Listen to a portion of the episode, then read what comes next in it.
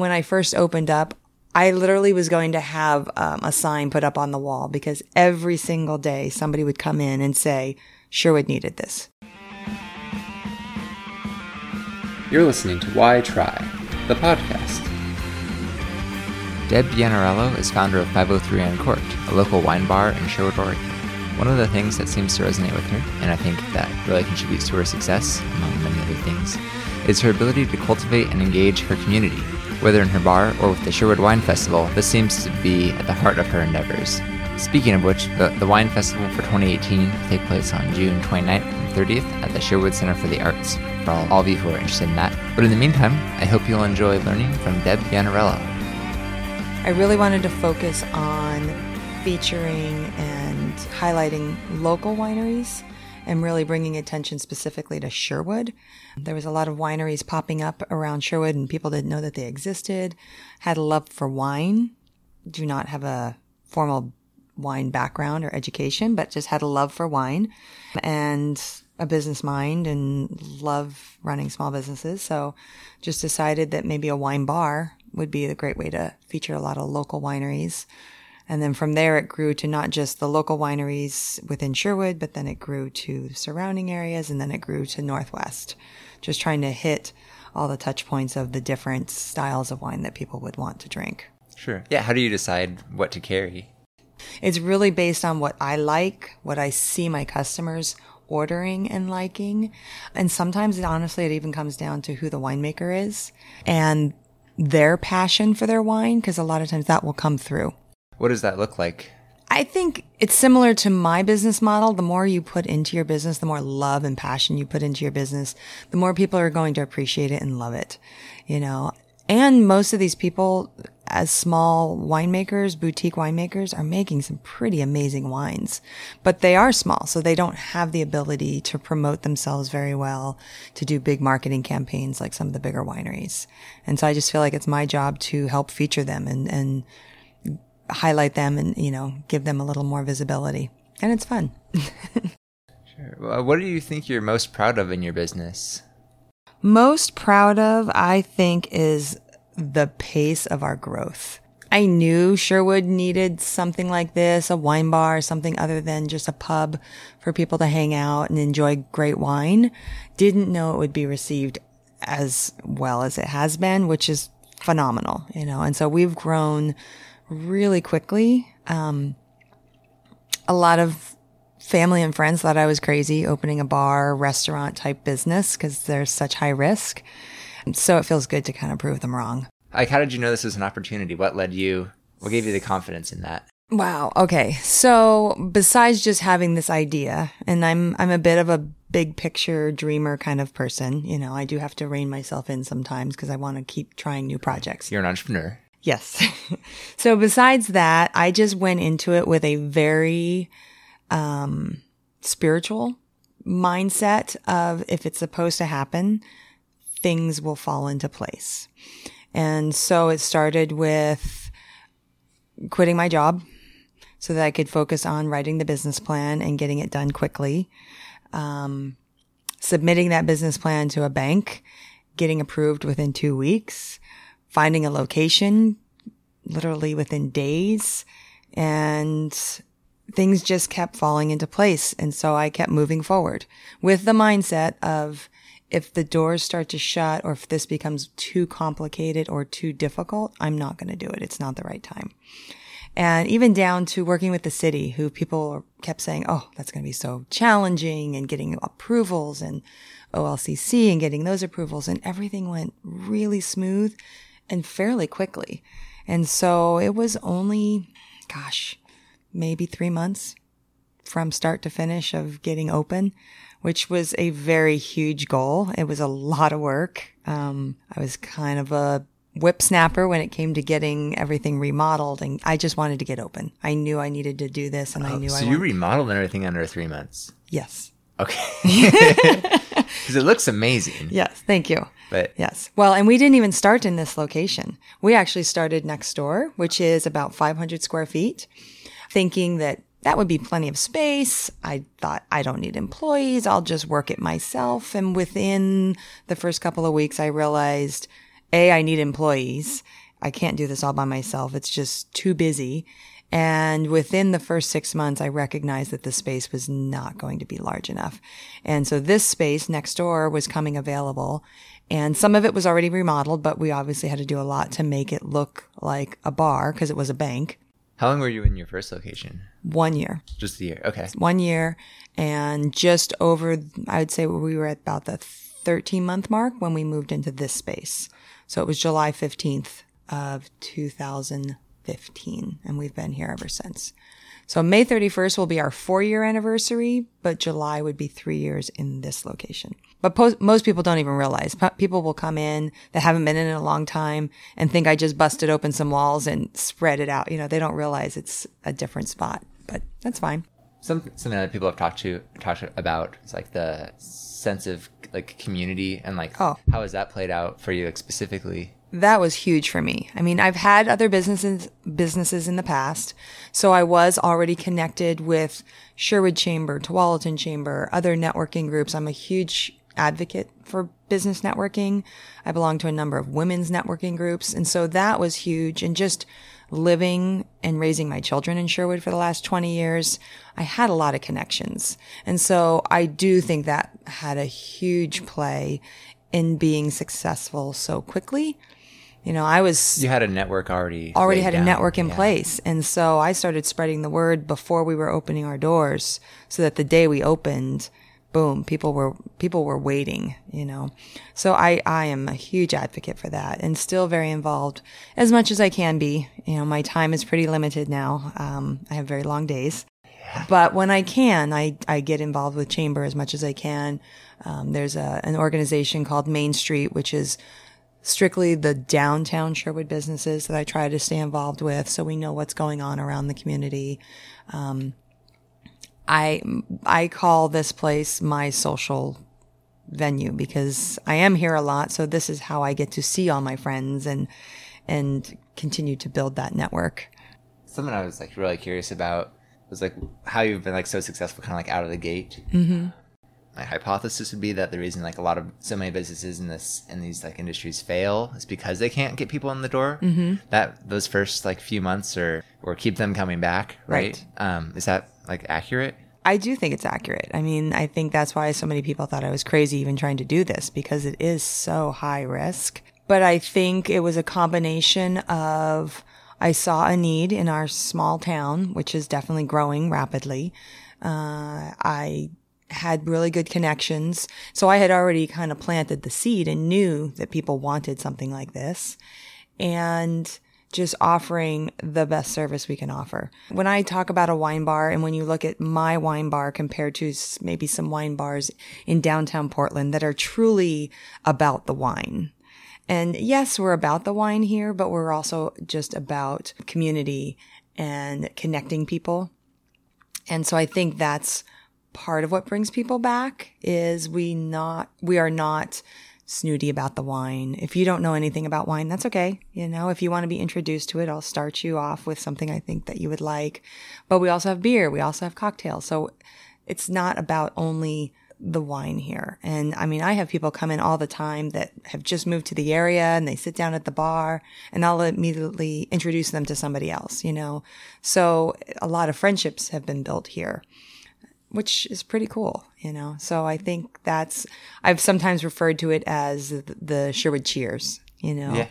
Um, and when I first opened up, I literally was going to have um, a sign put up on the wall because every single day somebody would come in and say Sherwood needed this, like those exact words. And I seriously felt like I needed to create like a hashtag or just put a big sign on the wall that said Sherwood needed this because that's all I kept hearing from people. What works well for creating that community? It seems like you have a real gift for it. I mean, I guess, I guess it, I am very transparent. So this is who I am, you know. Um, and I do look for employees who have a very friendly, outgoing personality. Again, none of my employees have ever had a wine education. That was not important to me. It was how do you relate to the customers? Are you going to take care of the customers? Are you going to feel like, are you going to make them feel like they're at home? You know, I've got bartenders that the minute somebody walks in the door, they know exactly what that person likes to drink. They remember their names.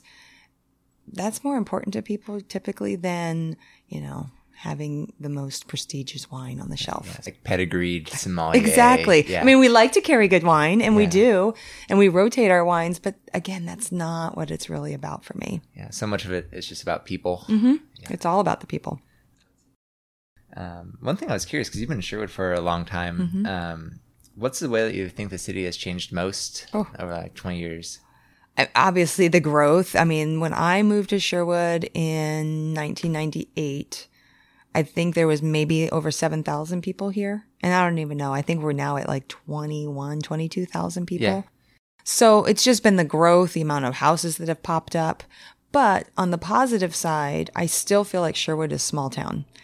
Everybody still knows everybody, good or bad. Everybody knows everybody's business. And there's been such a, an amazing revitalization of the downtown Sherwood. I mean, it was kind of a ghost town when I moved here. Yeah. There was That not has been much. cool to see, Yes. Yes, there's been so much growth and and more businesses trying to open up down here and uh, I think a combination of community desire and city desire of keeping it to um, locally owned businesses, small businesses. You know, nothing against the chains, but I don't think they really fit in the old town vibe. Right. It seems like it's a real um, like sanctuary almost. People really expect and appreciate that from Yes. this part of the city. Absolutely. And we all support each other. You know, we, there, when, whenever there's big events, we're talking about it together. So we all know what to expect. And just, I mean, there's different business owners that I communicate with and what are you doing for marketing? Or do you have any events coming up that, you know, we can support you with and things like that. Yeah.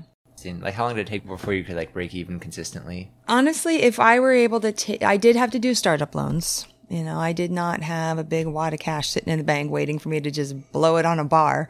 Um, I did have to take out loans and I'm still paying off those loans. Um, the goal would be to have those paid off.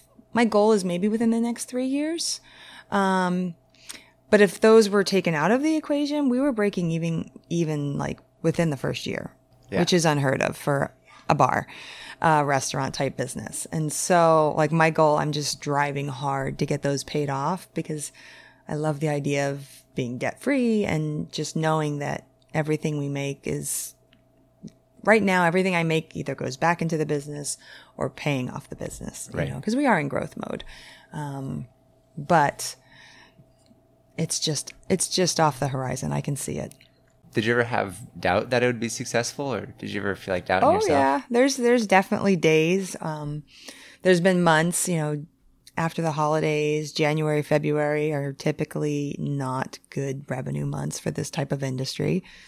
Um, and so the first couple years, it was like, oh, what did I do? You know, but then this year we didn't have the dip like I had, but I was prepared for it. So I've learned, you know, this is also a learning curve for me. I've never run a restaurant before. So this year I went into the, the January, February, March season prepared and just really cut back as much as I possibly could. And we had great months. So it's, you know, I think it's, it's a constant learning process for, for me, for my staff, for everybody. And it is the type of industry you never know. I, you know, I could staff up and think we're going to have an amazing Friday night because Fridays are our best nights and it's quiet. And then the next day it's, we're just packed to the walls. And so it's, that's probably one of the biggest challenges is just staffing and knowing what to expect on a daily basis.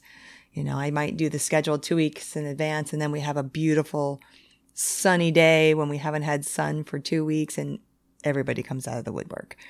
So Yeah, I'm in Oregon, especially. is yes, exactly. So yeah, sun is good for my business. it. it really sounds like engagement with the community is something important to you. What else can you tell me about that within the context of your business? One of the things that I've done as an extension of the business, I had this vision of doing a wine festival. And so uh, for my first anniversary, we just did a big celebratory party. And then going into the second anniversary, I thought, okay, well, we don't need to do an anniversary party every year. Let's do a wine festival. It was basically like starting a whole new business. I would imagine. I would imagine. did not realize what I was taking on. I've never thrown a festival before, just big parties. But it's been it's been amazing. Uh, so we're actually coming into our third year of doing a wine festival. But this year, what I decided was it needed to be separate from my business. I needed to be able to just run the business. And so we've hired an event coordinator. Um, the festival is now its own nonprofit 501c3 foundation, Sherwood Wine Foundation. So I'm still very, very much involved but it's now its own foundation where um, we've we've created this mission, which is part of the whole reason I started it in the first place, which was to support local industry, local businesses in the hospitality wine industry, and whether that turns into be scholarships or maybe some business grants that that is the goal. And so this year's festival will be june 29th and 30th and we're we've also now partnered with the city so that we could have it at the Center for the Arts. So we have more space and hope to just see it continue to grow into, you know, another annual tradition around Sherwood.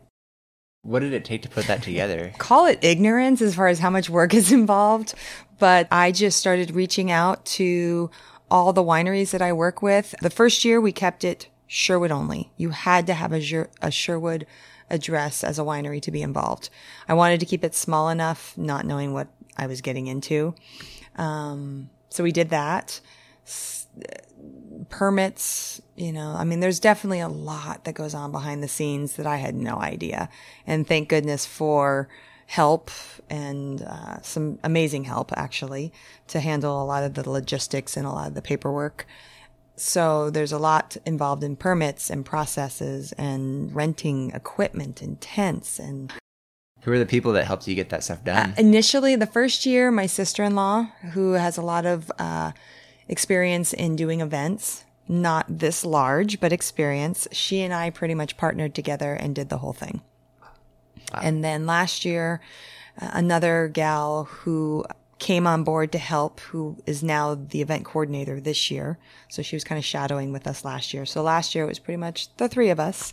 This year, now that we're a nonprofit, we have created a committee. So we have an actual whole board of uh, Sherwood Wine Festival committee helping, which has helped a lot. I mean, that's just this person's handling volunteers, this person's the treasurer, this person's handling getting sponsorships, you know. So it's taken it's taken some workload off my shoulders, but considering I still consider it my baby, you know, I'm I'm extremely involved. I mean, and I will be all the way through. And then the day after the festival, I disappear for about a week because I'm exhausted. Um, and then uh, just going forward, what are you most excited I'm about? excited to see our growth, where we go. What does that? What does growing look like? Growing means uh, additional locations. So I'm still in the thought process. Again, I want to approach it with when the timing's right, I'll know it. I do have a son who's graduating this year and then heading off to college. So I, I had to force myself to not pursue a second location this year because I really decided I wanted to be home for family. And opening this place, I, I remember how many hours it took. I mean, I work a lot of hours now, but I was non-existent at home the first year that I opened this location. So I decided to wait until he leaves for college. So my goal would be definitely by maybe the end of 2018 or early 2019 to to open a second location. Started putting feelers out there and talking to different people and looking at potential uh, cities to open up. I want the same atmosphere. I want the same vibe. I want it to be in like these small towns where there's that walkability factor. So yeah, just doing some research and looking at the demographics.